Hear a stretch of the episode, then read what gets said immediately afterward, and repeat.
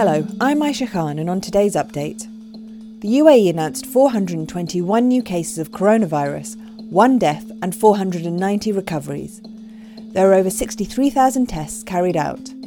Globally, the number of cases is now over 10.4 million. Places of worship in the UAE will reopen today, with safety restrictions in place to prevent the spread of COVID 19. NMC Healthcare signed off payments of 2 million dirhams to a struggling food business set up by the daughter of founder B.R. Shetty. Documents seen by the National show that NMC Health subsidiary asked its bank to transfer two payments of 1 million dirhams in 2015 to the company behind the Just Falafel chain of restaurants that was established by B.R. Shetty's daughter and her husband. NMC Health went into administration in April this year amid allegations of financial wrongdoing that Mr. Shetty has blamed on a small group of former and current executives who he claimed had acted without his knowledge. A drive in cinema is coming to Abu Dhabi's Yas Marina circuit. The drive in will screen films three days a week on Thursdays, Fridays, and Saturdays, with showtime starting at 8 pm.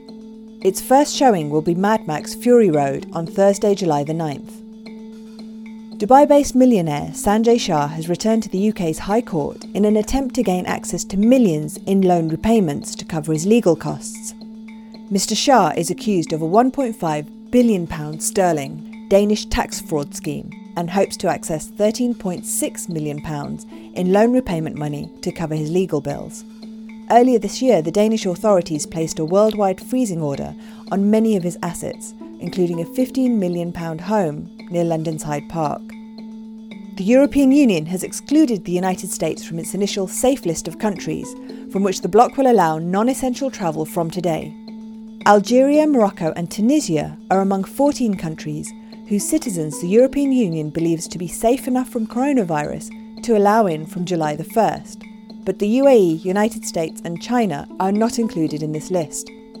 Israeli Prime Minister Benjamin Netanyahu said yesterday that annexation talks are still ongoing. Mr. Netanyahu's chief coalition partner, Benny Gantz, said annexation must be put on hold until the coronavirus crisis has been contained. The coalition government has set today, July the 1st, as the date it can begin action on US President Donald Trump's proposals, which have been roundly rejected by the Palestinians as biased towards Israel. The proposal paves the way for Israel to annex territory in the occupied West Bank, including settlements considered illegal under international law. Now over to Faisal Salah for what's trending. Trending on social media, Canadians all around the world are celebrating Canada Day, with the maple leaf flag flying everywhere. Users on social media are talking about their favorite Canadian things and what they love about their country.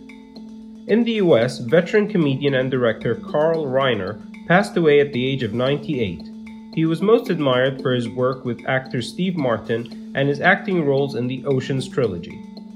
Finally, Manchester United teenager Mason Greenwood put in an impressive performance against Brighton in the Premier League, scoring and providing an assist, which helped his team win 3 0. That's it for today's update. For more audio content, head to the podcast section of thenational.ae.